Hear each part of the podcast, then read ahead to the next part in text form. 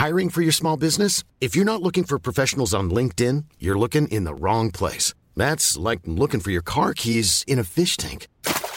LinkedIn helps you hire professionals you can't find anywhere else, even those who aren't actively searching for a new job but might be open to the perfect role. In a given month, over 70% of LinkedIn users don't even visit other leading job sites. So start looking in the right place. With LinkedIn, you can hire professionals like a professional. Post your free job on linkedin.com slash people today.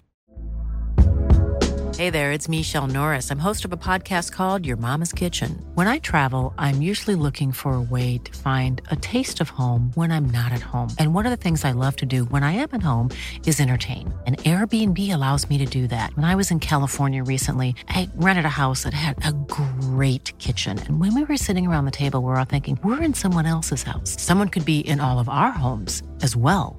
If you have a home, but you're not always at home, you have an Airbnb. Your home might be worth more than you think. Find out how much at airbnb.com/slash host.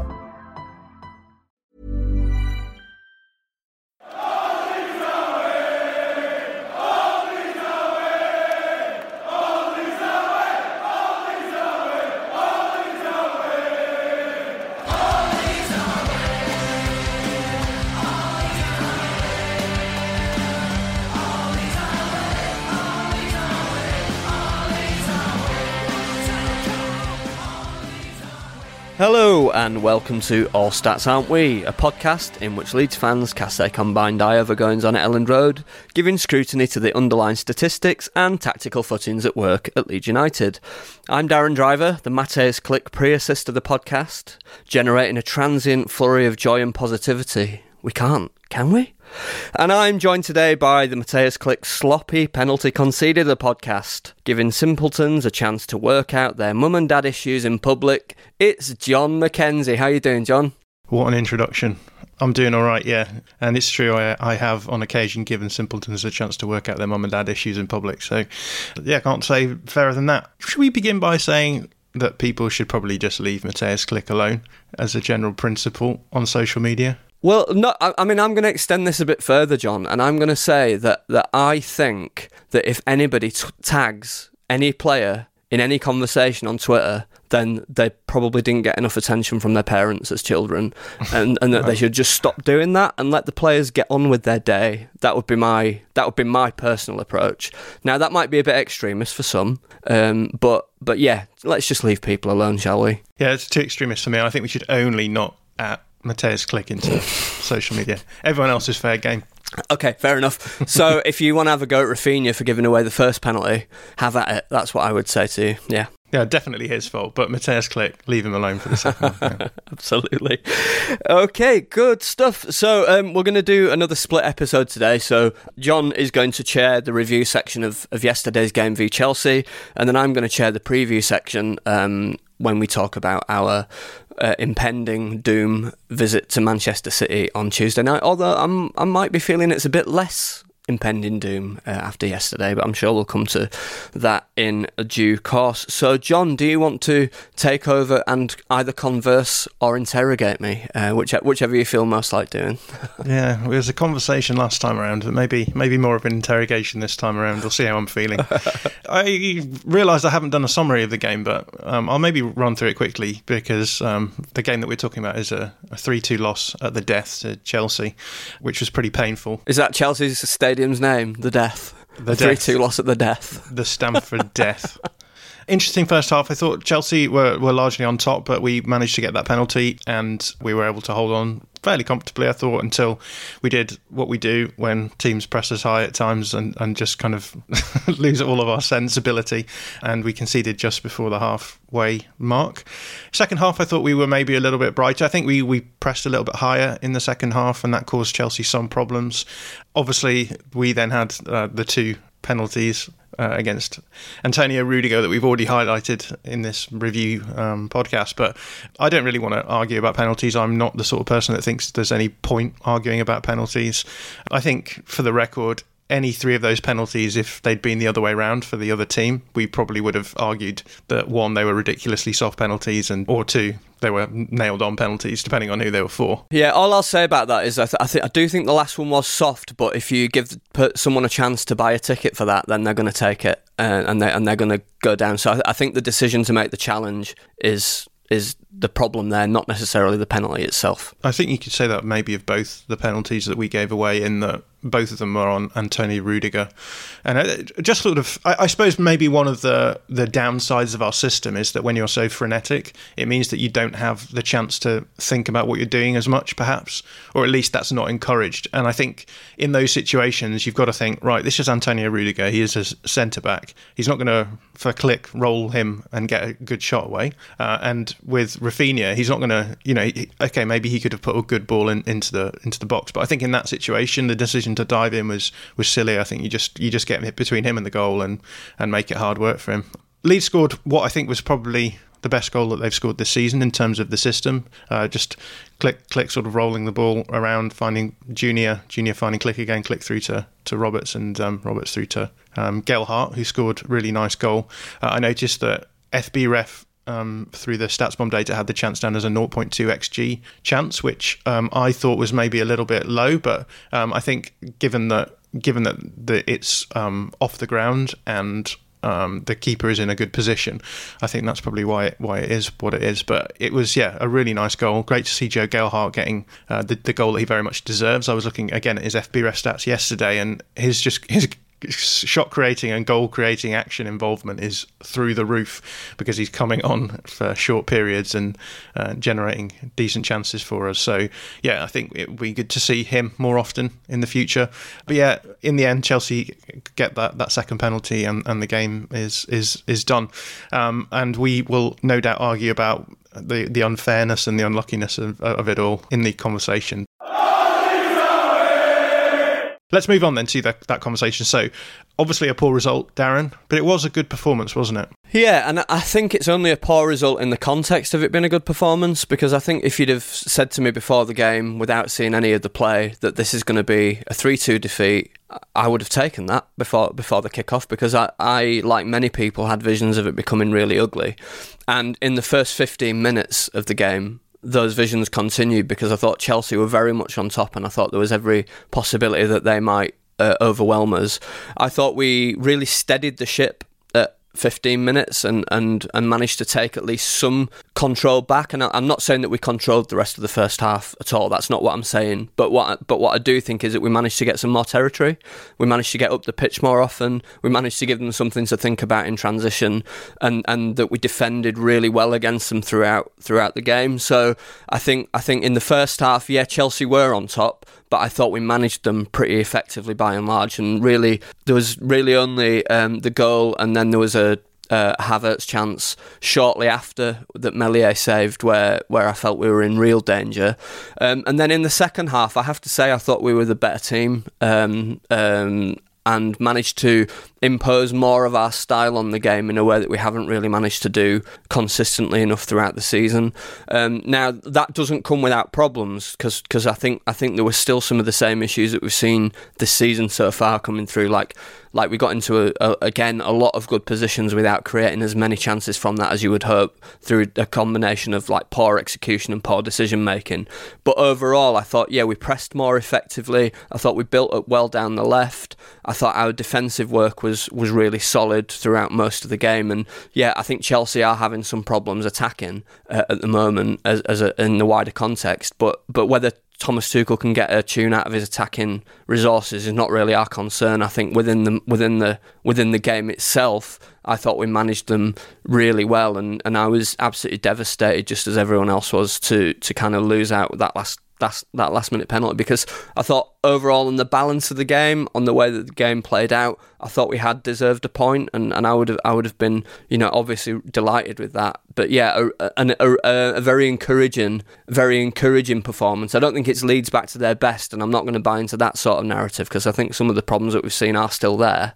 But I do think it was a very very strongly encouraging performance, which makes me not quite as worried about the rest of December as I was previously. To what extent do you think that the, the penalties influence the the way that we are thinking about this game. I'm just sort of looking at the um, again at the FBref data, and if you look at non-penalty xG, Chelsea created 1.3, we created 0.6, which does suggest. I mean, again, this is why I don't like necessarily arguing about penalties because you know you can you can argue till the cows come home home about the rub on that. But do you feel on the basis of that non-penalty xG that a, a draw would have been fair for Leeds? Just about because I don't I don't think either team really made many big chances, um, uh, and so I, I think I tend to think about it more in those terms rather than in, in terms of the overall XG because I think big chances tend to be where where the game's won and lost more often than not. So I don't think either team made enough big chances to really definitively say that they deserve to win the game is probably where I'd say overall. So yeah, I think Chelsea probably had more shots and I think they probably had more box shot more more shots from in the box, but I don't think enough of them were in really worrying positions um, you know, apart from the goal, uh, which I think was probably which probably accounts for quite a big chunk of of their uh, final xG. Um, so yeah, I, I, I do think a draw was probably fair um, overall. I guess I'm the the misery guts of all stats, aren't we? And so I suppose the I don't dispute anything that you've said. Um, maybe disagree slightly on Leeds being the better side in the second half, but that again, that's that's there's not much in it. Um, but I suppose that what I'm what I'm wanting to get to the heart of when I'm ro- watching the game back is like what is it specifically that Leeds did well in, in that game? What was it in, in, in particular? Because I feel as though like the, if you look through the questions that some people have been asking, there's been questions being like, oh, this is you know the best, this is the best pressing that we did this season, right? And I watched through the match and I think, well, you know, in the first half, Chelsea broke our press really easily. Um, in the second half, I think we pressed a little bit higher a few times and, and caused some problems. But even still, like we caused them a few problems and they pumped the ball long and got a, pen, a, a throw in further down the field. Um, defensively, like I felt they then they then transitioned quite easily through our midfield. They they got into the final third and, and largely messed up. Now we can argue again the toss on whether or not we think that that's because Leeds were causing them problems. But I, I thought that in the final third, Chelsea were awful yesterday, um, and I, I don't think there's like there's not many moments where I like, like I'm thinking right where did we where did we really defend well in a in a sort of classic backs to the wall defending job. We didn't do that really at all. We we we sort we forced them out wide, I guess, in those moments, and I and we slowed them down, and we got into a lower block, and that worked out well. But again, I I, I didn't think that I think they they made that easier for us. I think there's there's a lot of decision making issues. There's a lot of um, poor execution. That's the amount of times when they, they tried to clip passes in, in behind the fullback areas and just launched it long and it just ran out for, for goal kicks a lot as well. So I, I know I'm being a misery guts here, but like how much of the result yesterday was Chelsea being bad as well? Well, I think one of the things that and now I've not watched a lot of Chelsea this season, right? So I'm going to say that for, for context. I know they've not been amazing in the last few weeks, but I haven't watched tons of them, so I, I can't speak to the kind of Chelsea narrative of it all really. But but what I can say is that that they've got a lot of players who, when they were signed, would be considered elite players, right? And whether they're coming together in, into a team which is consistently achieving what it should do, I guess, is, is open to debate. But but Bielsa always talks about when we come come up against elite opponents that what we need to do is to make them worse, is to find a way to make them worse than they are. And and I felt we did that yesterday. I felt I felt that I felt that we counter pressed well in the second half. I don't think I don't think our high press in Chelsea's settled possession was was was that good. I thought we counter pressed reasonably well, and that caused them some problems. Um, I thought that we that that thing about sinking into a block um, that that we did, and I think we and uh, the the game that it reminded me most of was the, the game at the Etihad last season, where where, where we were forced to, to sit in, into a low block because we were down to ten. And yesterday, I felt that we did that when you know 11 v 11 but I felt that we did that well and I think I think that that really denied them space in key areas. Um, I thought that we did quite well to not get dragged around quite a lot because I, th- I, thought that Chelsea were trying to rotate and trying to shift positionally but but that but that by and large we either um, passed passed men on well, and there were a few times when you know Llorente was marking Havertz for the for most of the game, but there were quite a few times when Llorente came out to, to stop a thing, passed him over to Ayling, and that worked quite smoothly. And we've seen that fall down quite a lot this season already. Um, and yeah, I, I just I, I, thought that it meant that, that more more than we often are able to, we were able to sit into a shape and then come out of it quite quickly and, and, and decompress quite quickly. I thought we built built up well again, as I said in the in the left side of the pitch. I thought Firpo, Harrison, and Klich when he came on really supported the build up there, and and Roberts also came over to overload. So I thought we were trying to overload that left hand side and did that quite well on a number of occasions, which I think should have led to more chances than it did. Um, so I, I I, yeah, I, I agree with you. I don't I don't think it was an amazing performance. I don't think we pressed super well, but I do think it was a better performance than, than I perhaps expected, and a better one than than we've seen for large swathes of this season so far. Yeah, definitely a better performance than than I was expecting as well. Um, and yeah, long may it continue. Let's move on to the second question then. We did a lineup preview before the game on Twitter and we got it almost right, but for Dallas and Shackleton being the other way round. Although I will admit that I did think that that was the least likely of the options that we did discussed. What did you make of the way we set up? I thought it was interesting, and I was trying to think about what might have been the underpinning thought, really. So I think I think maybe at times. Um, Shackleton has been found wanting defensively when he's played in the right back area. Um, that that maybe in one on one defending, he's not he's not amazing when he gets fronted up. He can I think he can be beaten there. Um, and I wonder whether it was just something about wanting like Dallas's stickability in those. I don't think Dallas is amazing defensively, um, but but I do think that he he defends in quite a committed way, and obviously he's physically quite big in a way that Shackleton isn't, and that means that he can often win duels where where you think that maybe he's beaten. Um, and I also wonder whether it was about trying to get Shackleton's mobility a bit higher up the pitch to do that shuttle, that shuttling job between up, up, up the thirds, um, because I think he's more, I think he's quicker than Dallas, and I think he's more likely to be able to get back to Alonso more quickly than than Dallas would be able to do. And I also think he does offer us a slight bit more, a slight degree of probably a bit more solidity in possession than Dallas does. I think Shackleton's a bit more neat and tidy, and and, and will retain possession in a quite sensible way whereas I think Dallas, in keeping with a, a lot of the rest of the team, can quite often go for maybe a, a big knockout pass or try and move things forward a bit uh, a bit more so. But I thought it worked reasonably well. I, I think Shackleton's really struggling to to find a place in the team, isn't he? Where where it where it where it feels like he's going to consistently influence the game. And I don't think he was a huge influence on the game yesterday, but I thought he buzzed around reasonably well um, when when things were coming down Chelsea's left hand side. Um, so yeah, I. I think it's a sort of qualified a qualified success, maybe, uh, given that he was part of a team that in the first half, although it looked like it might rock and fall over at times, particularly in the early part, did manage to sort of solidify the game and and and uh, get get back into it. What did you think? Yeah, I guess a couple of things. Firstly, I'll say I agree with you that obviously Shackleton and Dallas have different stylistics. I think Dallas's upside on the ball is that he's quite a good ball carrier um, into space. And I think maybe there was the recognition that that wasn't going to happen higher up the field and so better to have it from from from the fullback area. I also noticed yesterday that we were defending very narrowly as a back four. I don't know if you noticed this, but um, a lot of the get the game we we had our fullback sort of on the edge of the penalty area, the line of the penalty area. Yeah, I did. Yeah, and they were sort of marking in advance on the wide players when they had to, so they were happy to leave those players to have the width um, but they were staying pretty narrow. And obviously, like the, the, the game plan, I think was to was to try and funnel Chelsea out wide, particularly because Lukaku wasn't playing. I think, um, and and sort of sit, sit narrow and and try and make those two outside players work hard to get inside. So obviously Mason Mount on one side and um, Timo Werner on the other. I actually think that Thomas Tuchel he, he he lined up similarly. I think the last time we played, we had a we had a conversation in the lineup preview about whether or not we were going to see Werner playing as an outside forward and Havertz as a centre forward, as it turned out.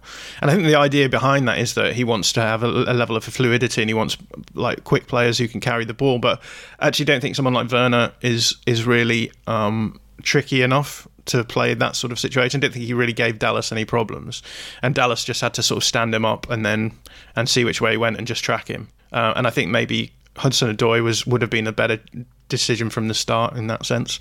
Um, and also with Havertz, as the centre forward, you if you are funneled wide, you then you, I, I, don't think Havertz is an out and out target man in, in the way that we would think. Um, I mean, obviously not the way that Lukaku is.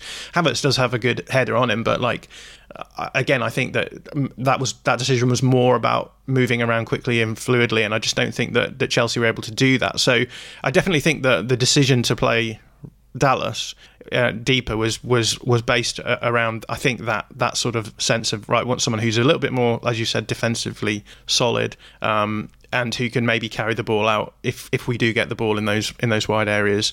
Um, and I think yeah, Shackleton probably wouldn't have done that as well. Um, and as you've said, like Shackleton is, is is a better technical player than Dallas. So if we are going to be doing build up in wide areas, then then you want it there. But I think just the second point as well is that, and we'll go on to talk about the forward press in the next question. So I don't want to do that one to death, but I wonder whether or not because the, the, the strikers played quite wide in the press, whether or not um, there was a, the feeling that that Raphinha would offer a little bit more protection to someone like Shackleton, and you're not going to see like that outside centre back running towards you quite so much. I don't know, but um, yeah, those are just my thoughts. Interesting thoughts. I'd not really thought about it in the context of the press because because I felt like we made a decision really not to press high. But but yeah, I think you're right. I think there is something there about, about that protection that that Raphinha could offer. Yeah. Well, let's think about the forward press because I think that we tried something different yesterday than what we've seen. Um, so um, yeah, let's let, firstly let's let's just talk about the the general pressing overall because at times we were remarkably passive in our forward press with Thiago Silva being left alone on the ball. I just wondered whether or not you thought it worked. Yeah, I, I, did think it worked actually. I'm not dogmatic about whether we press or not, as long as what as long as the other thing that we do works or or is kind of logical, I guess. And and for me, I, I guess the idea of leaving a centre back with the ball and um, particularly a centre back you know, all three of their centre backs did carry the ball deep into our half, particularly early in the first half. So th- there was there was a slight kind of worry there, but but I don't think um, Thiago Silva is um, is somebody who's going to particularly worry you by direct dribbling with the ball and kind of running through the middle of the team. So I think if you're going to choose one of the centre backs to allow that space, I think it's it's reasonable that it's him. And and I guess if if if by choosing not to press as intensely, that means that everybody else is marked. That does limit his options in terms of press and relies on good movement from Chelsea's forward players and midfield players to pick up the ball. And I I, I I do think they were quite limited in terms of what, what they did there. I mean, obviously he's a he's a he's a great passer of the ball, but if the movement's not there and the options aren't there for him to pick out a great pass, and then he's just going to really struggle. So, as, as a kind of tactic, um, I I'm quite happy to let let centre backs have the ball, um, and and I expect that we'll see, and you know, we'll talk about it later, but I expect we'll see similar things um, on Tuesday night. Um, so yeah, I thought I thought this kind of you know we we we did snap into a press when he passed the ball out to either of the wide centre backs, um, and that, that meant that that limited to a degree their impact on, on you know in terms of getting on the ball. Um, I thought we marked in midfield pretty well for most of it. I know there were occasions when we were pulled out of shape, but that's always going to happen occasionally. Um, so I, I thought overall it, it worked pretty well, and I was quite happy with it as a as a tactic. So just to, to clarify what, what was happening, so usually when we're playing against the back three, we'll have one forward who is responsible, uh, well, this season anyway, who's responsible to, to sort of press between two centre backs, usually on the left hand side of, of the Leeds of the field, looking at as as a as a Leeds fan, uh, and then you usually have Raphinha or or Dan James as the outside right forward, just tracking that the left, the left centre back, yeah. yeah. And what happens is is that if the if the striker who's responsible for two centre backs is pulled out wide, you you may see the the attacking central midfielder pulled in um, to, to mark the other one. So, so say Dan James is on the outside centre back and he pushes across to the centre centre back. You might see someone like Tyler Roberts push onto the outside centre back, or uh, alternatively, you might see the outside, uh, the, the winger on that on that side pushing out. So you might see Jack Harrison going for it. So they pass the players around quite a bit. But what seemed to be happening yesterday was um, just having the centre the centre forwards just wide on the outside centre backs, leaving the centre centre back free, and the movement that was done was a la- was a vertical movement from um, from Roberts between Jorginho and, and Silva. I actually thought it didn't work particularly great um, because I felt that that Jorginho is a smart enough player to to just sort of see the the, the ball moved on, and they, they, just had an easy pass into the midfield, and he would then just feed it through to the uh, the wing back on either side. And I think in the first half, that's why we struggled to control the game because I think they just broke the first line of our press quite easily, transitioned through the second uh, phase, and then and then was was sort of getting to the final third, and things were breaking down. Obviously, in the second half, they they pushed a little bit. We pushed a little bit higher. Um, and that that did cause problems because I, I think we, they started putting pressure on um, the the, the centre backs and, and, and everyone converged a little bit. And I thought we we looked a lot better when we did that. Yeah, I thought the press in the first half was more about stopping them from causing us major problems, and then in the second half, our press was more about causing them problems, if that makes sense. So, yeah, I I, I can I, I agree. Jorginho was able to get onto the ball a few times, but but I suppose if that's if even then if it's a situation where he's picking the ball up as deep as he is and everybody else is marked and as long as they're marked well, and which they were by and large, especially after the first fifteen minutes, then then I don't I don't think it caused us too many problems if that makes sense. I definitely think in the first half we saw all three of the centre backs get into really advanced positions at one time or another. Yeah, we did. And I think that's probably why we, we sort of went a little bit higher in the second half because I think the realization was well, there this this sort of slightly more relaxed forward press is just getting played around ev- at every opportunity. Let's at least at some in some situations um, push push a little bit higher. And um, I think w- when we did that, we did we did cause some a lot of problems. Um, it's because it's difficult. I mean, these are elite centre backs and and and to be pressured, it it makes you realise like how hard it is to play against a press when when elite centre backs are, are, are struggling under the pressure. I actually thought Thiago Silva was an interesting decision to play as well. I did I, I thought that he was I don't know I think that he was. Um, well, he's just old, isn't he? I think he's the oldest player in the in the Premier League as things stand. And I, I, think there's a few times where he was showing up, particularly in high pressure, but also defensively. There was a few times where there was a Raphinha chance which was offside, but he, you could see him just jumping in because he knew there's no chance he was going to get anywhere near, and a few things like that. Um, where he, he actually played he actually played uh, Raphinha. No, he played Roberts on side, I think, for the goal, maybe um, by quite a considerable distance. Um, again, that's because he's old and he just he has to mark a little bit. Well, he has to position himself a little bit deeper just to make sure he can get where he's going. And he didn't get there anyway, right? So, um, yeah, I, I, I, thought that was an interesting decision by by Tuchel as well. But I guess you, you when you have Thiago Silva, you play Thiago Silva. Um, let's talk about Joffy. Um, we have to talk about Joffy. Just a ten-minute cameo for him um, from him, but he's looking really dangerous off the bench, uh, and he looks like the first dangerous sub we've had off the bench for forever. Right? I, am struggling to think. I mean, maybe Jack Clarke is the last um, correlate we have in that respect. So, yeah, what do you make of Joff, Joffy? Yeah, uh, quite often Bielsa's substitutions are not really about changing the game, either. They're uh, not in a dramatic way. They're more about trying to fix problems that have that have come up through the course of the game. But I think it is always nice to have that kind of wild card option off the bench and someone who can make a real tangible difference through moments of individuality. Um, and I thought, he, you know, he was he was really um, a ten his ten minute performance. You can't really draw too many conclusions from it, but but certainly the run that he made for the goal was smart and showed a real striker's instinct, um, and that's something that we haven't necessarily seen from him yet in terms of you know we get we get the ball into a really smart wide area and and he makes a, a similar sort of run to the one that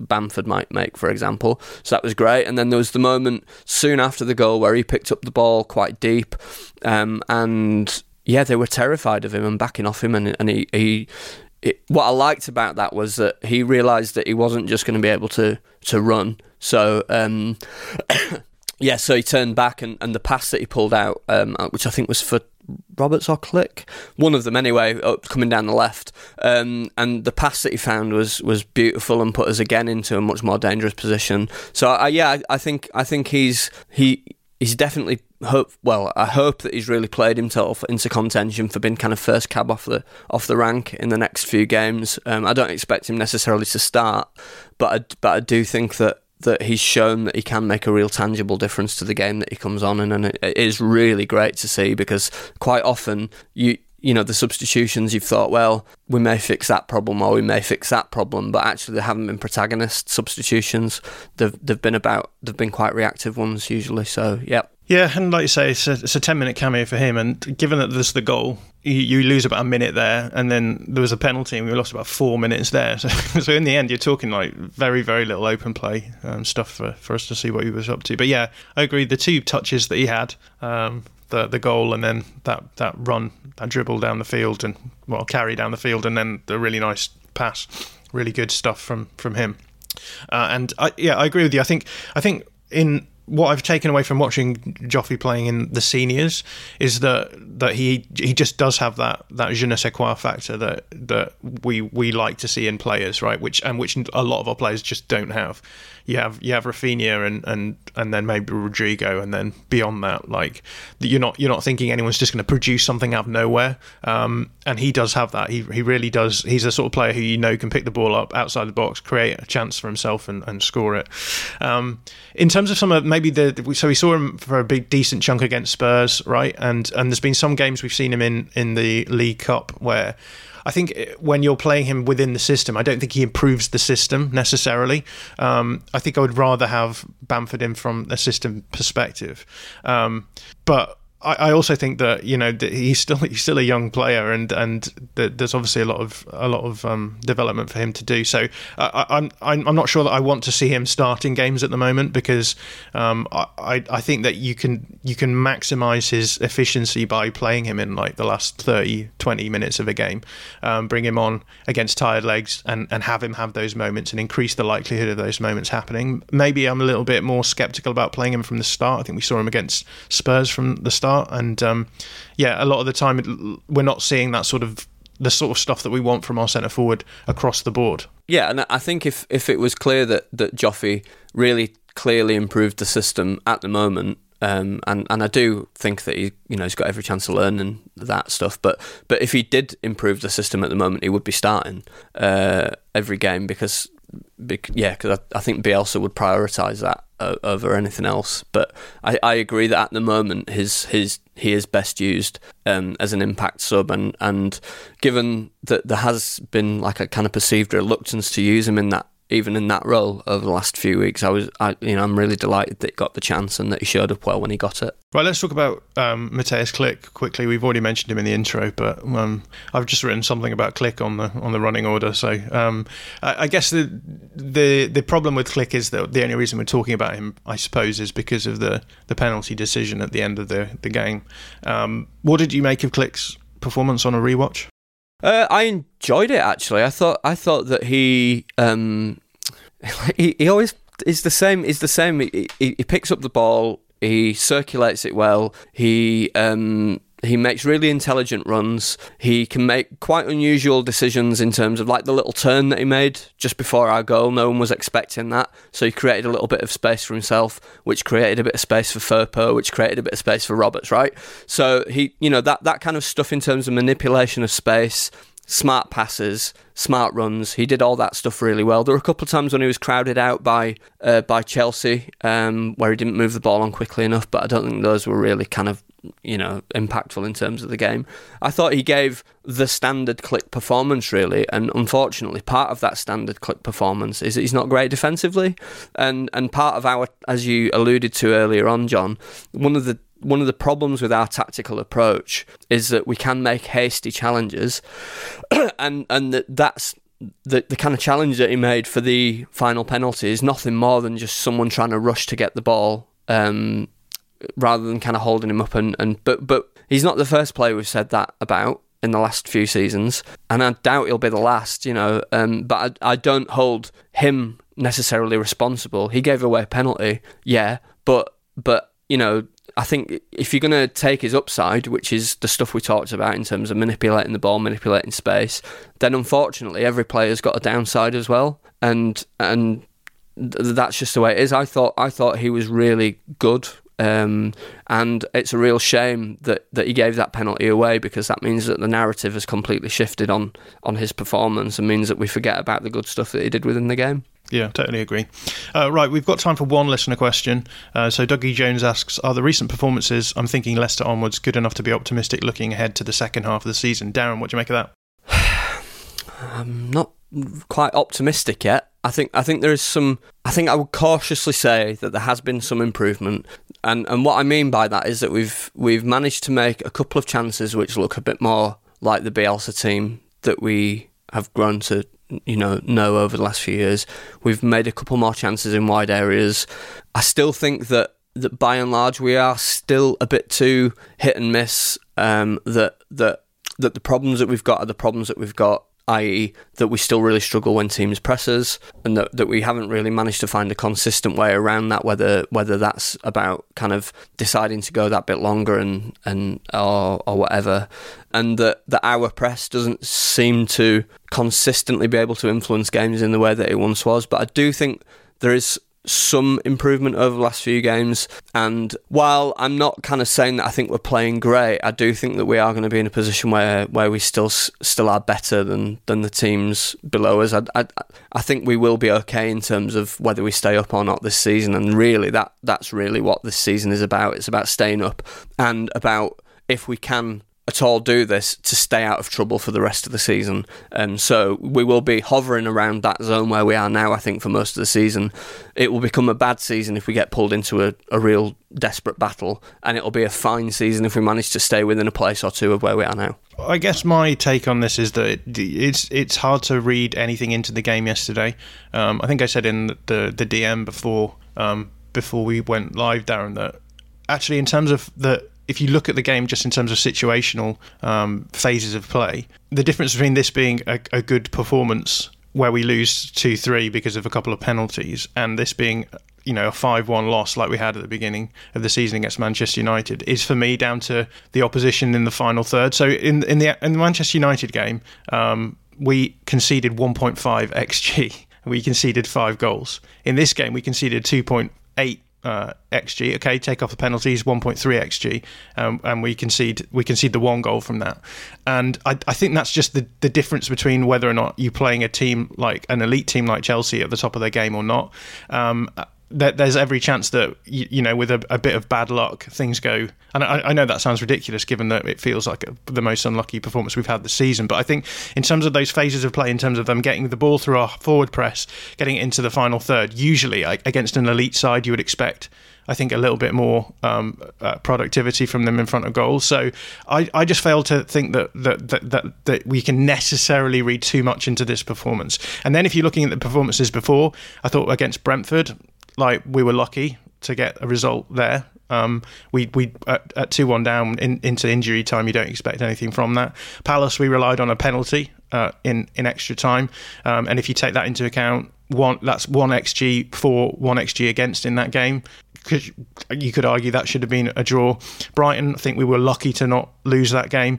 Um, Spurs, we collapsed in the second half once Spurs started pressing us. So like that, and then we're back to Leicester, which I think was a good performance. The Leicester City game was a good performance, despite the fact that again, um, the, the the underlying numbers do suggest that should have been a draw. So uh, I again, I don't want to just be become the the prophet of doom and gloom that I am, but I do think it's worth just contextualizing what's happened in that in this last run, and I do think it's worth saying that um, I, I, just wouldn't read too much into this performance and, and take anything from it. No, and I, I don't disagree with that uh, necessarily. I do disagree with your point about this could have gone like obviously any game can go anyway, right? So sure. of course Chelsea could have scored and from the, the situations they created yesterday, as few as they were. I do think that that we didn't expose ourselves to being caught in defensive transition yesterday in the way that we did in that Man United game, and I think that was the difference.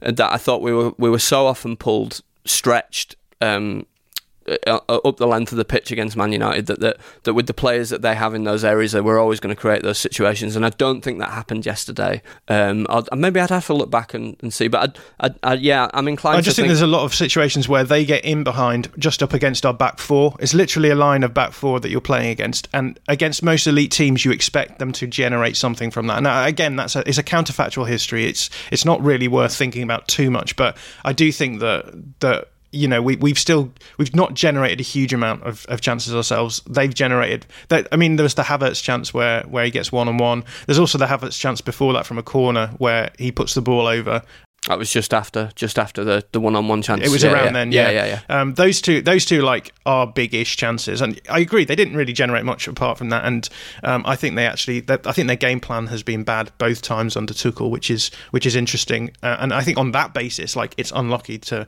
to not do enough to get a draw going into. I think any time you're going into injury time and the result changes, it's unlucky. Yes, there's, of course, of there's no two ways yeah, about yeah. that. But I do think that it's worth sort of sort of saying let's not get too carried away with this because I don't really think the run since Leicester has been that good. But what I would say actually, uh, something we were talking uh, about yesterday is that one, the big difference between the beginning of the season and the recent run of games is we've seen less Rodrigo, and I genuinely think that that's a big part of why we're looking a lot more solid. Um, we're not creating problems ourselves through our structure, we're creating problems through stupid decision making, which I think is an improvement from where we've been at. The other thing to say is I think I think we've been playing Kalvin Phillips injured all season, or certainly not off on on on it, and I think that's been causing us problems too. And I think we looked a lot better yesterday without him on the field.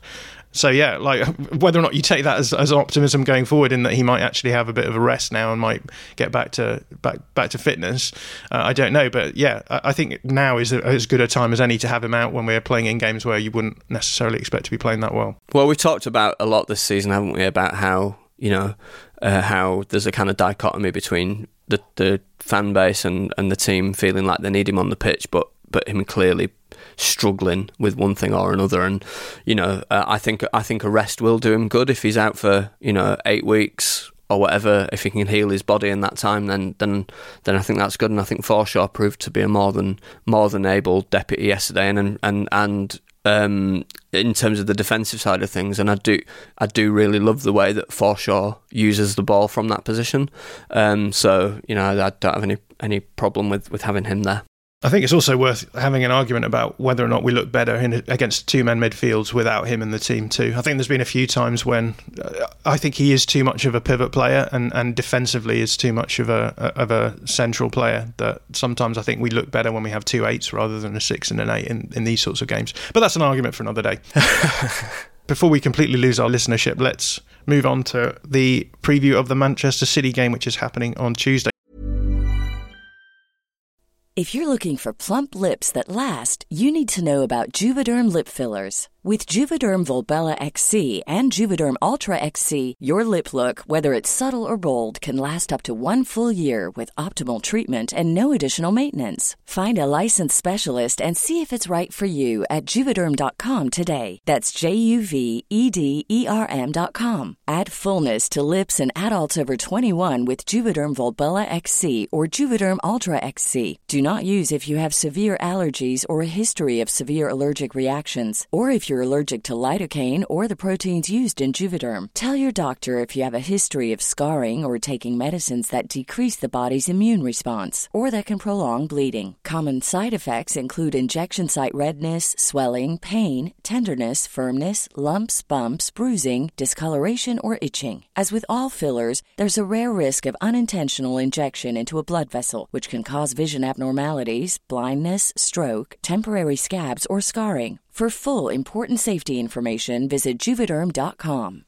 Mom deserves the best, and there's no better place to shop for Mother's Day than Whole Foods Market. They're your destination for unbeatable savings, from premium gifts to show-stopping flowers and irresistible desserts. Start by saving 33% with Prime on all body care and candles. Then get a 15-stem bunch of tulips for just $9.99 each with Prime. Round out Mom's menu with festive rosé, irresistible berry chantilly cake, and more special treats. Come celebrate Mother's Day at Whole Foods Market.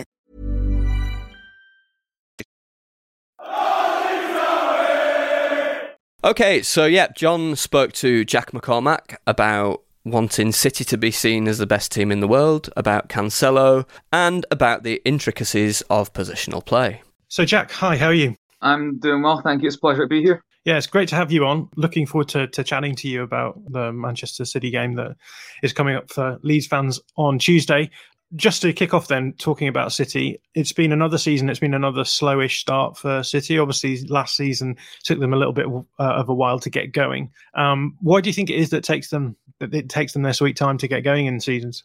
Um, well i somewhat agree with that characterization because the tottenham game was the worst game of the season um, initially but i think that can be attributed largely to missing personnel because cancelo bernardo um, and it was Rodri. Both were, uh, well, three of them weren't available. I think they've been the three best players this season. So I think it's partially attributed to that. And oh yeah, it, I feel odd saying his name there, but Mendy was playing as well, and I think he upsets balance a lot. So it's say the fullbacks went inverted, so there's less transition protection. But otherwise, you know, subsequent to the Tottenham game, you had five, uh, two back-to-back five-nil games, which I think Well, yeah, and then Southampton and Crystal Palace been the other Premier League points dropped this season, in addition to Liverpool. And South- Southampton was largely due to chance conversion rather than anything else. Still sustained pressure, sustained dominance, and against Palace it was a red card. And it's just contingencies like that I don't think are fully representative of the whole season. So while I agree it was a difficult start against Tottenham, and definitely if you're talking about last season's slow start, characterization is 100% fair.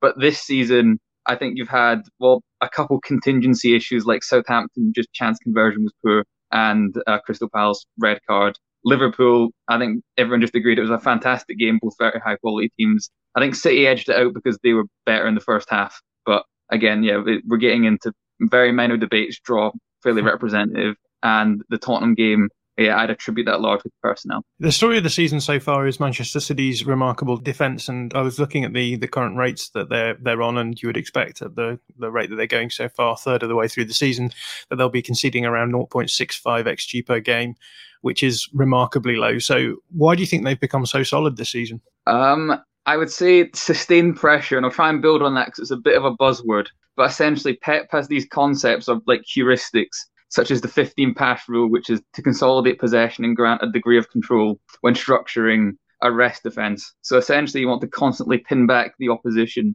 which limits potential counters because, well, they have so few men forward that you aren't able to break. And especially with the inverted forward, it's, I'm not inverted forward, sorry, inverted fullbacks. In Germany, it's quite a renowned story of to deal with, you know, the counter-attacking play, which is common there. He inverted fullbacks to give a greater degree of central compactness, so counter-attacks be funneled out on the flanks. So yeah, linking to what I said previously, I think Mendy not playing as frequently, Cancelo predominantly playing on the left and therefore inverting, and Kyle Walker being comfortable dropping into both a back three laterally and inside has helped in that regard. And I think Everton was probably the best example this season of just an effective counter press and really constraining an opponent. But I think that also links to another thing. Well, pertaining to Leeds is let's take Everton as an example. They're very reactive opponent. So I think against a team like Leeds, sustaining that level of dominance is going to be unlikely. So if you compare like the Leipzig game in the Champions League, which was six three, I think City are a team which adapts to their opponent's play style quite a lot because you're unable to consolidate possession in central areas and sustain pressure if the opponent are pressing you hard because space will naturally open up, so you have to move the ball quickly. Hmm. So in circumstances like that, it's I like to call it the vicissitudes of verticality, which is a bit yeah, it's a bit pretentious, but I think it sums it up and it's a nice alliteration. So essentially, um, Juan uh, Juan Manuel Lillo, um, Pep Guardiola's assistant, has this quote of the quicker the ball goes forward, the quicker it goes back, which essentially encapsulates the defensive issues in like transition based football, which is as you're progressing forward, the spaces in between the players becomes less controlled, less compact as everyone's moving at different intensities. So the potentially well, the potential conditions for a conducive um, transition can be instantly reversed if a turnover occurs. So if you're playing a team like Leeds who man orient, well, you attempt to manipulate that space in attack to have greater amount of spaces to play in, you know, the Cruyffian principle of make the pitch bigger. But then those conditions can reverse if a turnover occurs, so they're less controlled, so you're more likely to get games which are 6 3 rather than 2 0. It's not necessarily that it's it's not bad defending when a game's 6 3, it's just adapting to the opponent because obviously the ultimate aim is to win the game. Mm-hmm. And if that is taking advantage of more risky attacking situations, but the, where you still analyze the cost benefit ratio to be beneficial, but you exploit that. So yeah, I'd say a large part of the defensive record is a happiness to sustain possession and take low risks when the opposition is reactive and just build a solid base to defend transitions and just the frequency with which they face opposition like that. Few teams are willing to press City high and Leipzig, yeah, 6 3, I think is the best example hmm. this season of that occurring. In terms of expectations for the season, are you expecting City to win the league? And what do you expect them to do in, in, in tournament? I know tournaments is a bit of a toss up, depends what happens on the day, but are you pretty certain that City will go on to win the, the Premier League this season? Yeah, I think I'm potentially overconfident, but even then, it's focus on, especially with the Champions League, focus on materiality can be a bit off putting. I'd say something abstract like they'll be the best team in the world. And whether that it's, I think in the Premier League that will relate to just winning, winning it. It's because over the course of 38 games, the best team typically does win. At least, well, with how good Liverpool have been this season, I think it will be tight. But I think City will be the better team. So I would hedge maybe 70, 80% winning the Premier League and Champions League far too unpredictable. But if they do get put out, I'd anticipate they would be the better team in the tie, like the Tottenham game from a couple seasons ago, the Lyon game from two seasons ago, I think. Whereas I think against Chelsea, they were just bested in the final. But yeah, no, I'd anticipate them to at least look dominant throughout and probably win the Premier League. Uh, I usually spend some time talking about the summer signings who have impressed so far with our guests, but um, obviously a relatively quiet summer for for City. Um, you brought in, I say you, but Manchester City brought in Scott Carson as a backup goalkeeper, and then obviously Jack Grealish as a as an outside forward. Um, do you think that's a testament to how strong the squad is at City? Well, yeah, it's kind of a running joke, the sort of capacity to spend 40, 50 million on backup defenders, etc., with the, the financial backing they have. I think, well, Grealish was a huge financial investment and improved the team through having a more centrally oriented touchline presence on the left, you know, based around drawing the opposition around winning duels, infiltrating space centrally, kind of like a left-sided Mahrez option. Which, and I think that sort of description demonstrates the strength of City, and that an 100 million pound player is just a nice, versatile option to add to the attacking arsenal. Hmm. So yeah, I think the squad really quite strong. I'm struggling to think of any real issues with depth. Again, it's someone like Nathan Ake can look slightly off at times when he's brought on, but he's still a forty million pound substitute. It's there's only a certain amount of luxury you can afford. So mm. Yeah, no, I think squad's relatively strong. Yeah. So let's talk a, a, little bit about Pep Guardiola then. What would you say are the basics of Guardiola's system if you were to describe them to someone who didn't watch them, thinking particularly of like where City are at, at the moment? Okay, so when sustaining pressure, they typically adopt like a 2 3 5 shape with the inverted fullbacks, touchline wingers, and attempt to maximize central control while main, uh, maintaining constant width through that. So the touchline wingers are designed to generate what in positional play is called a qualitative superiority. It talks about it quite a lot in Pep Confidential with regards to Ribery and Robben at Bayern, but it essentially just seeks to progress territory through looking for an outlet which is wide, so they typically have the most space that they can progress a bit. Then pass it backwards to the fullback. Fullback can play a switch, and it's essentially just very slow progression when you're sustaining pressure using wide outlets and hope on you take advantage of any spaces which occur created through like a dropping forward, something like that. So it's comfortable holding the ball, gradually gain territory, generally don't rush to provoke the transition, do it in the final third, do an overlapping wing back, a Cancelo cross from the um, just outside the box, things like that. So nothing particularly risky in possession against a reactive opponent. Whereas against someone like Leeds, they generally move well, they move to this 4-2-4 style shape um, well, when building deep with Ederson circulating the ball. I say 4 2 4 type because it's like ball sided, so it's still nominal 4 3 3, but usually the ball sided centre midfielder will drop deeper to provide support and then play a wall pass, things like that. So the wing backs typically, well, they widen during the setup to stretch the opposition more because, well, the pitch is vertically stretched when you're playing deep because the halfway line forces the opponent to defend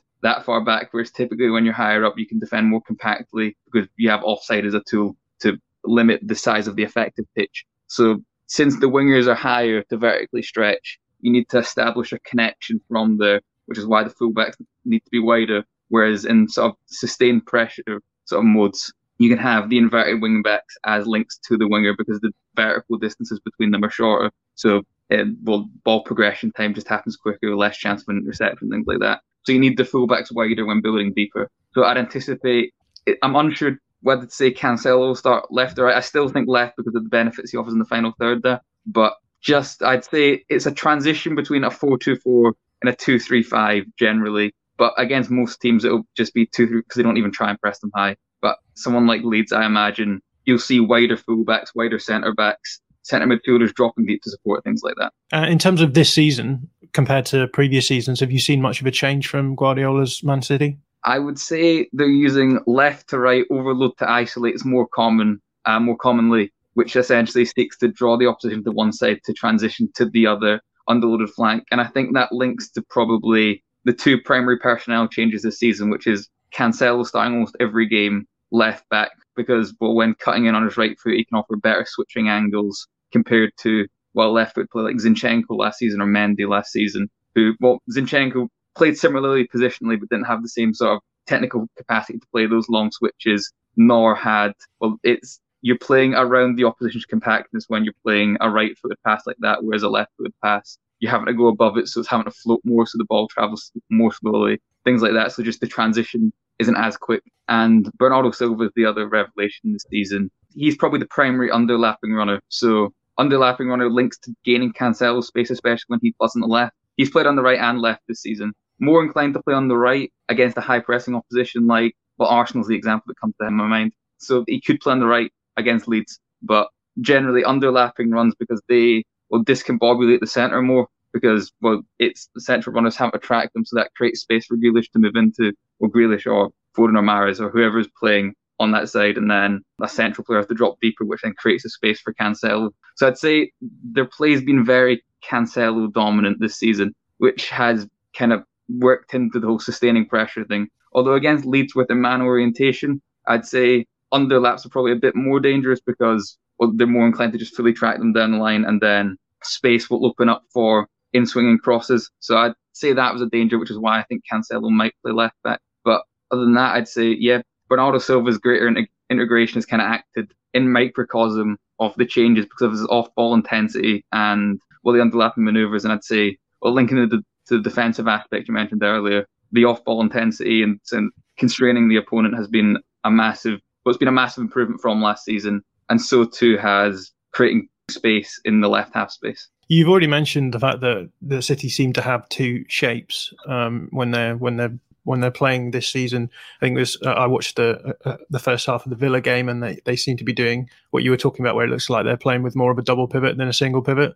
Um, do you think that that will be what will happen against Leeds? Um, so against Villa, it's a rigid double pivot. I at least the reason I theorized behind it was because well, Gerrard teams like to remain extremely centrally compact. So because of that, you want your fullbacks a bit wider so they can establish a stronger connection to the winger, similar to a deep build-up, but it's happening around the halfway line because they get additional space because Villa are trying to crowd out the centre. And then from there, you look for the quick transitions that you do deep, but rather than doing them deep, you're just doing it at the halfway line. So because of that sort of reasoning, I don't think it'll be as rigid a double pivot. So I don't think it'll be Fernandinho Rodri, but I imagine it'll be similar to the ball-sided midfielder dropping, playing a wall pass, deep build-up. So you'll see I'd anticipate it would be Gundogan Bernardo. So I'd imagine seeing them both dropping deep to support. Probably more likely Bernardo than Gundogan, and then you'll have Rodri supporting. Well, it depends. It all a lot of it's circumstantial because of well, it's just the way positional play works. So you don't want to.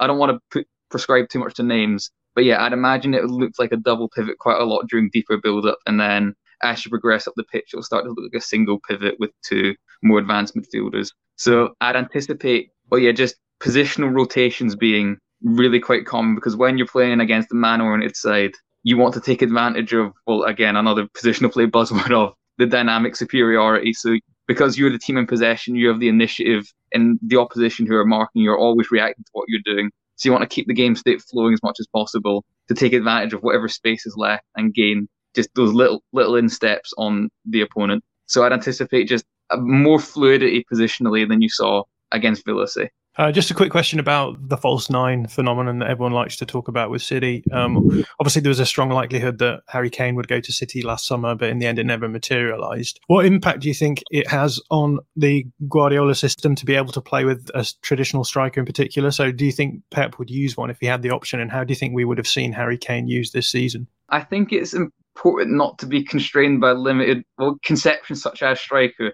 which because I don't think Pep Guardiola himself will put too much emphasis on terms like that, at least in practical uh, implementation. I think it may be things like interviews use it as a descriptive term, or maybe even as a point of juxtaposition. So someone like Kane, I presume, would have acted similarly to Foden up front, and will just how he drops deep to support the midfield, and then you look into the more individual differences. So someone like Foden has a better turning radius. He's probably more likely to go out wide and support play. So these, well, with the um, extra turning radius, he's going to probably try and beat a man one on one more, well, beat his mark one on one more frequently, whereas Kane would be more likely to receive play back. So Foden, or well, I'm using Foden as an example, but Ferran, whoever they're using up front, who isn't a nominal striker, is likely, well, because of the skill sets associated with that type of player, well, they're just more likely to fit into a more fluid, dynamic game, which against someone like Leeds is beneficial. But I imagine Kane would just introduce a greater degree of especially central rigidity to the team. So he'd still have similar vertical movements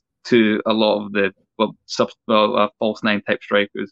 But horizontally, I think is where you see the difference. He'd be less inclined to support the ball side. Each side maybe rotate with Grealish, rotate with Mahrez, things like that. So I think it would increase rigidity to an extent, but the overall role would be similar. And then in and around the box, probably because of the skills he has, you'd see him will just score more goals relative to other City players. There's no real outstanding goal scorer in this City team. So I'd imagine just the number of goals I imagine would be similar. It's just more of them would be taken by Kane because he has a greater central emphasis compared to someone like Foden or Ferran. I couldn't pass up the opportunity to talk about Rodri with you because Rodri has become one of my favourite players in the Premier League. I think before this season, but particularly this season. So, why do you think he's gone under the radar during his Manchester City career so far? Um, he was quite poor the first season, and I think if you watch the Villa game, he got exposed quite a lot in the double pivot when he was having to push higher. And I think it's it's just aspects such as him being slow, which probably media, well, the more traditional media will pick up upon because they like to emphasize aspects like pace probably more than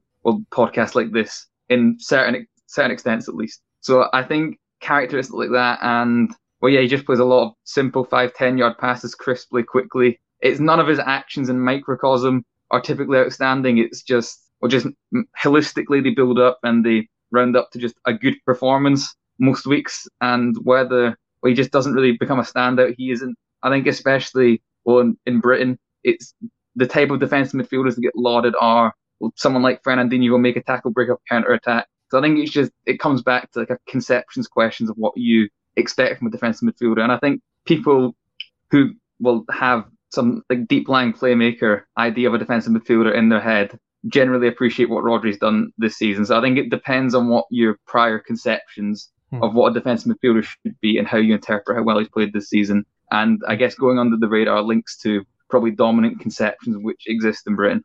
How do you feel about facing Leeds this time around, given that last season Leeds posed problems for Manchester City on both occasions? I know they're always an interesting opposition to face because it's they're just it's so completely different to what you'd see elsewhere in the Premier League. I think what Leeds do particularly well against Man City is that they're able to force possession into the first third quite a lot. So there's a lot of possession recycling because well, when you're man oriented and you well stop any if you're if you're capable of getting tight, you stop any sort of progressive movements there. So there's a lot of backwards passes and well Leeds typically leave again from what I've seen. So please tell me if I'm wrong, but it's typically the far side centre back that gets left free in the marking scheme, right? And then the player from the defensive midfielder will kind of curve his run so that he's covering the passing lane, then seek to push the defensive uh, centre back outside when he receives the ball.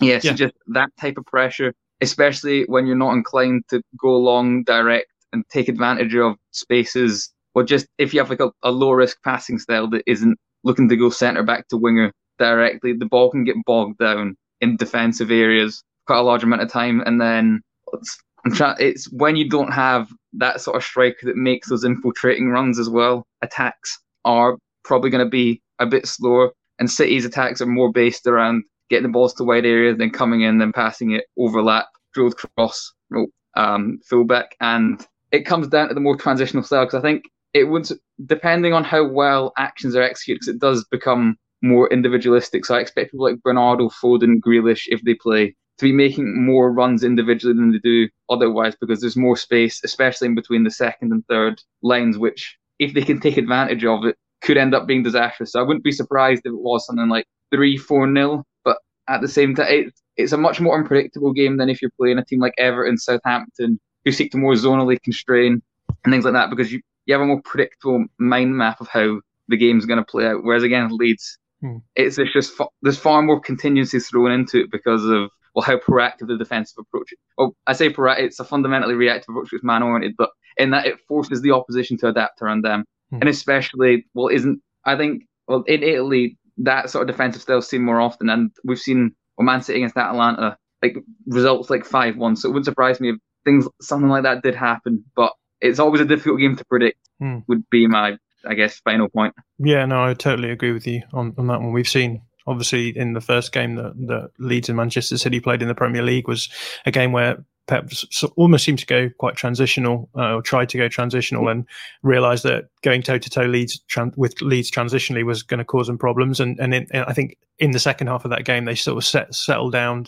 were much more patient in build up, and were just happy keeping the ball and playing the game to their strengths. So, um, yeah, I, I, can totally hear what you're saying there. Um, let's talk about the the game itself. So, in terms of injuries and suspensions, what, what's the news uh, for for City? Well, the only long term injury is Ferran Torres, who at least won't be back this year. Otherwise, Ake and Foden are doubts for the Wolves game. Whether that continues to the Leeds game, unsure. It's always mm. difficult to anticipate these things, and suspension wise, there's no suspension. So Ferran's the only player that will definitely be missing. Hmm. Yeah, we should say we re- we are recording before the, the weekend. Yeah, yeah. Um, so yeah, there is that game that's going to come. So something could happen in that game. Um, do you want to hazard a guess at a lineup? Um, I can try. Yeah, I'd probably. I'm going to go. Well, Ederson in goals. I expect John Stones will play because well because the far side centre backs often left left free he's the best ball progressor in City's team. So I think having a centre back his profile against Leeds makes a lot of sense. Then probably Ruben Dias. I'm going to say Cancelo left back, Walker right back, Rodri, Bernardo Gundogan. I'm to, I think someone of Sterling's profile, if there's space to infiltrate, will be useful. So I'll say Sterling, Foden, Jesus. That's mm. the guess. Yeah, and mentioning John Stones there, I think he put up like nearly one K's worth of uh, progressive yardage in the in the two 0 win. Oh yeah, yeah, no, I, I remember watching it. so yeah, I expect that to happen. um, and I don't ever ask for predictions, although you have you have hinted at a few. But you, as you said, you know this game could go could could go either way. Um, it's hard to predict, but I'm interested in your thoughts on where the game will be won and lost. Um, yeah, I think it will be down to how effectively Leeds press and how well just the intensity with which the players can carry themselves. So I think Leeds or I'd anticipate it will be in centre back to forward drills and whether they can win the ball off the dropping board or force it backwards quickly enough. And then, well, how good the midfielders are at tracking someone like Bernardo who drops deep then comes in because there'll be quite a lot of like up back through type sequences. So I imagine it'll be one predominantly and how effective the central man markers are for Leeds. Hmm. I think that's where the crucial drills will sort of commence. Well, Jack, it's been great having you on. Where can our listeners catch what you're putting out? Uh, so yeah, just on Twitter, that'll have access to everything I write. I'll post it there. So it's just Jack um, underscore seventy seven. Yeah. Cool. Well, thank you so much for coming on today. It's been a real pleasure having you on. Yeah, no, thanks for having me. John, I noticed yesterday, because I've got him in my fantasy team, that Cancelo is suspended for the Leeds game, which brings me a little bit of joy, I have to say, because he's he's quite good, isn't he? and that was a technical old chat with Jack, wasn't it? Do you enjoy that? Yeah, I enjoyed it. I know it was very in depth, and he thinks very deeply about Manchester City. I mean, Jack is is not a Manchester City fan; he is a Pep Guardiola fan. So I'm sure that will put ah. people off immediately. But I think that's great, and and yeah, he has just a depth of insight into into Pep and pep ball so i really enjoyed getting into the weeds around it but yeah lots of lots of really interesting things in there that he said i think yeah yeah for sure i think they'll i think i might have to read uh, what was the book pep Confidential. Confidential. Yeah, I think I'm gonna have to read that and uh, try and do a bit of you know how can you expect to get the most out of these things if you don't do the background reading, John? That's yeah, the question, exactly, isn't it? Exactly. Good stuff. So yeah, let's quickly go through some of this stuff because I, I am aware that we're already deep into time. Um, so as expected, City will likely play a, a 4-3-3 with two free eights. So we'll set up in a notional 4-1-4-1.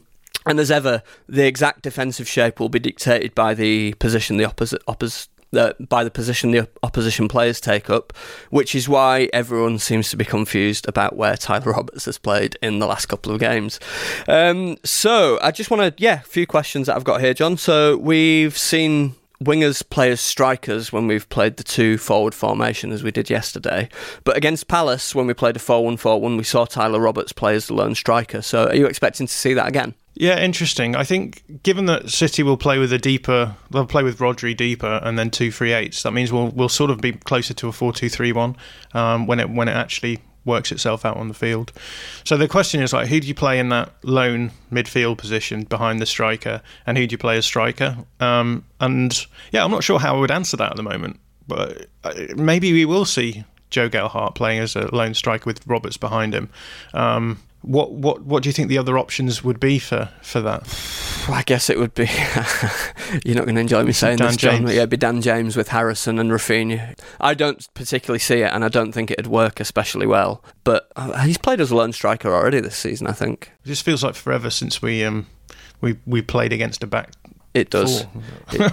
no, I say that as Palace. It's obviously Palace, but But that, yeah, so Roberts played the lone striker role with, with James on the left and Raphinha on the right in, in that game. because obviously Brighton played in a 4-2-3-1. Yeah. I think we played Dan James as the Yeah. lone striker in that Yeah, game. guess that is an option. So we're, we're looking at one of Roberts, Gelhardt, or James to play that lone striker role.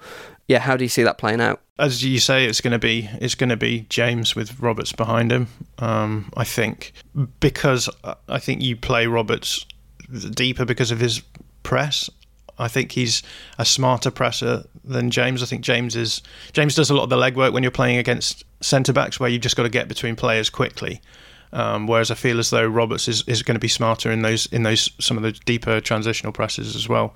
Uh, in terms of how I see Dan James as a lone striker, I just I don't like it, and I I and I don't really know what to say beyond that. But I, I think the part of the issue here is that, like you've said, we've got three options. You've got Tyler Roberts, who you probably want to play a little bit deeper. You've got Dan James, who isn't a striker, and then you've got Joe Gelhardt, who, however you want to put it, is, is a 19 year old who hasn't really had much um, game time yet. So um, maybe we will see Gelhardt. Maybe this is a sort of game where you can kind of say, well, Manchester City, what's what's what what we got to lose? Um, let's let's play him. But I think that we'll probably go with James with Roberts behind him and bring Gelhardt on off the bench. Yep, I think you're probably right. So, how are you feeling about our approach and build up play at the moment, John? Um, and I guess in this game against Manchester City, how should we approach our build up? I think similar to the way that we approached this Chelsea game. Um, I think we will drop at every available opportunity whenever they're attacking, and I think we'll try and get forward at speed and try and find space behind them. And that's the that's obviously the way that City play. Uh, something that Jack talked about quite a bit actually was the the expectation that if you are going to play um, against teams who are going to be quite transitional, you open yourself up for being attacked on in transitions, but you also generate opportunities for yourself to attack back through a transition. Um, and I guess on the balance of the talent available to them, City would hope to be able to be coming out of that equation to the positive. Um, so I think that's what we'll be we'll be looking for. It's going to be a lot of getting transitioned against, but trying to drop back into that deep block, which I think we did well against Chelsea, and then and then win the ball back and, and just try and go go long quickly. Um, I think it may be a little bit more difficult against City than it was against Chelsea, but um, yeah, Yeah, I mean, City will generally look to try and control the game, and they, I think they will view it as being in their interests to try and keep it away from being a, a transitional game as much as possible. And we saw, as you mentioned to Jack, we saw particularly in the game at Elland Road last year that I think it was around 70 minutes that um, that Pep brought Fernandinho on and, and really killed our transitional attacks uh, in that game. So, like, can we force City into a more transitional battle, or will they just simply have the quality to control the game in the way that they want to? I genuinely think that the, the best chance we have in this game is Pep Guardiola trying to do something smart. Um, I know that's a, it's a sort of trite narrative that you know whenever they get deep in the Champions League, he just does something really experimental against someone like Lyon and ends up losing. Uh, and I felt as though in that first game against City in the Premier League, that's sort of what happened. Is that he just allowed the game to get really transitional for long stretches. Leeds got back into it, and then they they changed things around, and they were like, right, we're gonna we're gonna start controlling the ball for the last twenty minutes, and then suddenly they looked a lot more dangerous. Um, I, I, I guess the, the the qualifier for this is that I think last season we were better than we are this season, um, and so that raises a question like how will this look differently? Um, would a would a transitional game against City this time around actually work in our favour? I think, and I think that's up for debate. Um, but I, I tend to feel as though probably not this time around. Yeah, I don't. I don't feel like we'd be able to like control the game by playing transitionally, but I do think it's our best chance of creating anything at all. Sure. I guess is what I'd say. Yeah. you know the big thing missing Kalvin Phillips is big for a game like this because that's hit that's him that's his game that's his entire approach is being a good um, sort of firefighter in transitional games. Um, so I think whilst whilst yesterday I was happy to have Forshaw on the field uh, playing that role I don't think he'll look quite so good against City when when they're going to be just sort of running through our midfield um, presumably at will at times. So yeah, I think there's there's definitely there's definitely caveats to be made per what happened last season.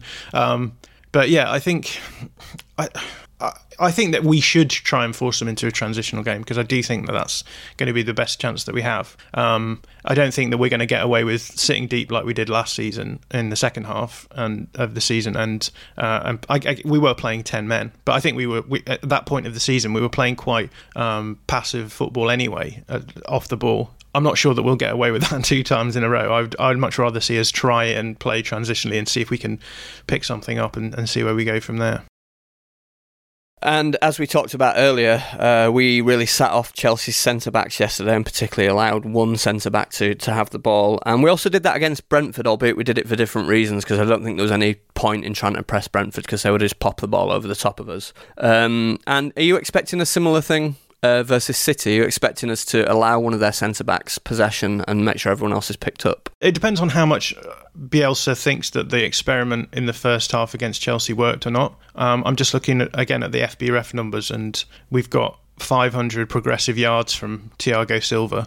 So basically half a half a mile of progressive distance from Thiago Silva, which suggests that we didn't do a, a particularly good job of, of limiting the Chelsea centre backs. Although I do notice that Azpilicueta's only got 138 progressive yards and Rudiger has only got 36. But there were definitely occasions when all three of them popped up in our half on the ball, but whether he carried it there or not, I, I couldn't honestly remember. Looking at the data here, Rudiger's only got three progressive carries, and Azpilicueta's only got four, and Thiago Silva's, Silva's got 17. So, um, yeah, look, whether or not you want to do that against, I mean, on the one hand, City will be playing a back four, so it's going to look different anyway.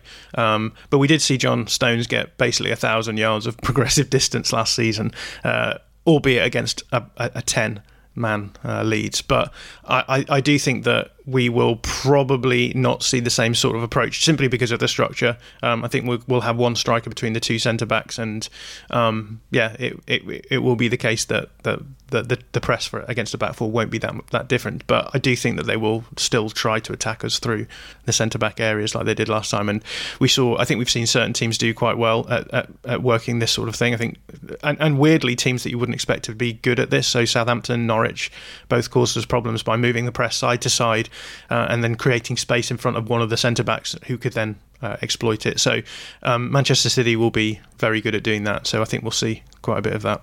Just before I move on to the, the final question, I just think it might be worth just running through a kind of predicted team or some something that we think might might look what the team might look like. So obviously with Meslier in goal, hopefully guarding his near post at all uh, on Tuesday because he was badly at fault for that first goal yesterday. Do you think? Yeah, I do. I do. I don't know. I don't know any about, anything about goalkeeping, but I thought he, he did he did that thing that he did quite a few times last season, where he shifted his weight to his left in in anticipation of a cross, and then couldn't get back quickly enough when the ball came into the near post. Anyway, I think, I mean, because equally you can talk about Llorente in that situation. I think it would be harsh to blame him for that because there's just there's two Chelsea players in the box, and it could go to either of them. And I kind of feel in that sort of situation, like what do you do? you can, you've got to do one thing or the other, and if you do one, you get blasted if you should have done the other or something like that. But I, am willing to accept that I don't know what I'm talking about with goalkeepers. Uh, yeah, I, I, view it as a, as a, as a mistake, and, and it must be if I said that, right? Yeah, no, I'm happy to go with that. so um, I expect the back four to be. Do do we think Struijk will be fit? Maybe Struijk will be fit. Let's hope Struijk's fit. Well, there was weird weird news about Struijk, wasn't there? That he got in, he was fine to play, but got injured in the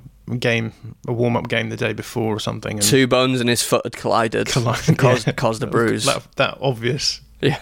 injury, the the two bones in the foot collision injury that we we know so well. Yeah, but they did say that it was just that inflammation hadn't gone down in time for the game, so that gives me some hope that it'd be fit for, for Tuesday. So we go. I think we'd go Ayling at right back, Llorente and Struijk centre back pair, and Junior Firpo, who I thought played really well yesterday, by the way, um, at left back, and then you would probably go Forshaw and Dallas as the sort of double pivot. Yeah, with what Roberts in in the more advanced midfield role, um, Harrison left, Raphinha right, and James as the lone striker is probably what we think it would be, right? Yeah, with the option of maybe Gelhardt and maybe Gelhardt. maybe James instead of Harrison. I don't know. I guess the one thing that we haven't really talked about is that if we do manage to contain City collectively, that obviously doesn't stop them because there are there are many headed Hydra, and they've they've got they could cause really significant problems with individual skill and dribbling, and particularly with Grealish now in, in, in their, their team.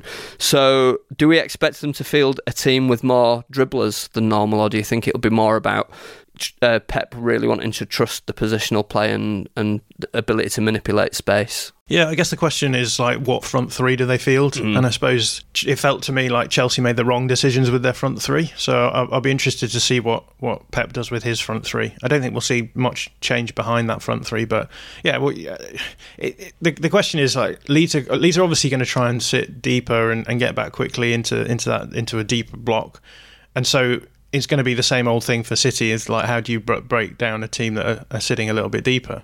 And we saw Chelsea just not do a very good job of that yesterday. Yeah, so I think that that he'll probably construct a front three with that in mind.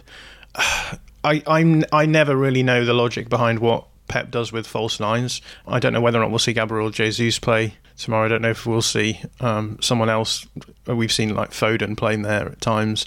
In terms of whether or not we'll see Grealish, I mean they've just got so many options, haven't they? they so have. if they start if they start Grealish on, on, in the left hand side of the front three, they can bring Foden on with 20 minutes to play or 30 minutes to play to change things up. Right. Um, they've got they've got Sterling, someone who can like get in behind quickly. Um, they've got Mahrez, who's someone who's uh, quite a tricky player and can can cut inside and score uh, on on his on his left foot uh, into the top corner. so yeah, it's not a, it's not a great prospect. I, I I'm not sure how Pep will approach it.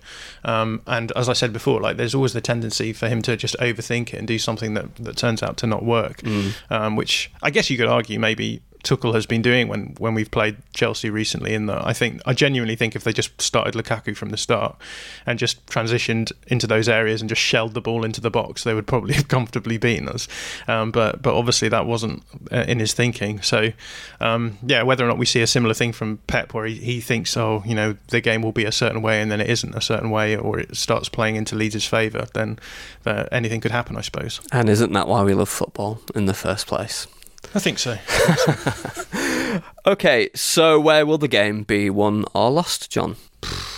Uh, I, I don't know. I think the game will be lost at the Etihad. Is that is that? that that's fine. I think I, am prepared um, to accept that. No, look, I was very positive about Chelsea going into that game, and I think that there was a lot to be positive about with Chelsea. Like, like, like I said, yep. you know, we had said before that that Chelsea have been a team under Tuchel who have struggled against us more than a lot of the top six sides, uh, quote unquote. I don't know if we talk about top six sides anymore. Maybe that's just showing my age, but City again. City, to be fair, are a team who we have caused problems to. Right, we we only we, we only gave up two two points against them last season out of a possible six. So there's definitely there's definitely worth things worth being positive about. Whether or not we're going to be maybe as efficient in front of goal as we've been against them in, in the past season is, is another matter. But um, I do I do think that we do come in come out we come out of these games often feeling fairly positive uh, because uh, they they always go better than we expect them to go and we do pose problems for teams like this and I think a lot of that is to do with the outlier um, status that Leeds have, which is like often against teams like Chelsea and City, oppositions will say, "Well, we're not going to win this game, so let's just sit deep, allow them to progress the ball, and and force them to break down um, a low block." Now we're we're going to do that to an extent, but it's going to be it's going to be a much more aggressive. I mean, it's going to be a high press at times. It's going to be a fairly aggressive mid mid press at times, and it will be a fairly high, highly aggressive, like low block as well.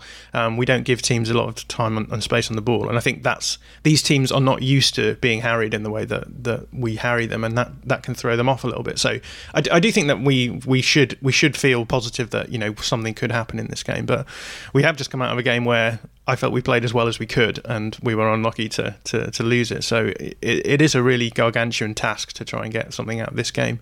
Uh, but we've seen it happen in the past, so I think we we should be sort of positive but realistic as well. Yeah, I'm looking forward to it. I think I think it'd be good to, to, to go there and have a go at them and see see where we get. And I, I, felt I felt like yesterday in the second half we had a go at Chelsea, and that's that's kind of what we want to see from Leeds, isn't it? That, that they'll try and impose their style on the game, at, at, and you know, uh, and, and up against the odds and and all the rest of it. So let's just yeah, let's just see. I think I think the one thing I will say about yesterday, which we haven't really talked about, is that the team really stuck together, um, and and and you, I know it's something you mentioned earlier in the group chat, John, as well. But but yeah, it it was a real kind of battling, committed performance, um, and and I'm, I was really happy to see that. And we'll need another one on Tuesday if we're going to take anything from the game. Yeah, I think it's worth distinguishing between like performances at the level of like what's going on tactically and like the way that the game can unfold, but also performances in terms of like every individual doing what they've been expected to do and doing it well, and I think that was really good about the Chelsea game. I think everyone everyone worked hard, everyone did what they had to do. They didn't just fold over when when Chelsea went ahead,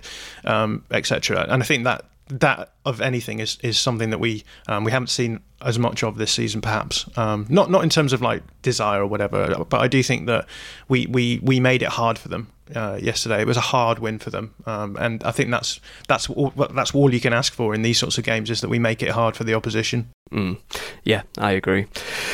Okay, dokes. So, are you going to be doing a, a tactical review of the Chelsea game, John, or have you got time? Yeah, I think I'll do the Chelsea game. Yeah, maybe I'll wait and see what happens in the City game. But I think there's, I think I will have a look at the that high press um, that we engaged and and see whether or not we thought it worked. Um, so I'll, I'll, probably focus on that. Josh is doing a video on. Oh, he's put it out for a vote, hasn't he? I think Junior Junior's performance was right, okay. winning last time I checked, and I'd, I'd, be interested to see that, given that I stuck up for Junior publicly after the Brighton game and was flamed for it. So, why do we exist but to give sport to our enemies and laugh at them in their turn? Indeed. I think we'll do another lineup preview before the City game. You yeah. and I. Uh, yeah, I would have thought so. Yeah, that that, that sounds good to me. Um, so yeah, look look out for that. We'll be doing one of them newfangled spaces on Twitter, like two boomers trying to operate a VHS. We'll be trying to work how to make it work. Uh, yeah, so we'll be on we'll be on Twitter Space um, 15 minutes after the lineups are announced. So I'm not sure when the kickoff then then is, but it will be 15 minutes, and we'll be we'll be around 15 minutes. I might invite a guest on, so we might get a special person to so we'll do what we did last time 15 minutes just talking about the lineup and then get someone else in to just have a, a little bit of talk about how they're feeling about the game. That sounds fun, doesn't it? Indeed, it does. Other than that, we will be back on Wednesday with probably another double header, right? Because we've got Arsenal at the weekend. So it'll be another double header where we'll, we'll review the City game and preview the, the Arsenal game. Um, but until then, enjoy the game. Have a great week.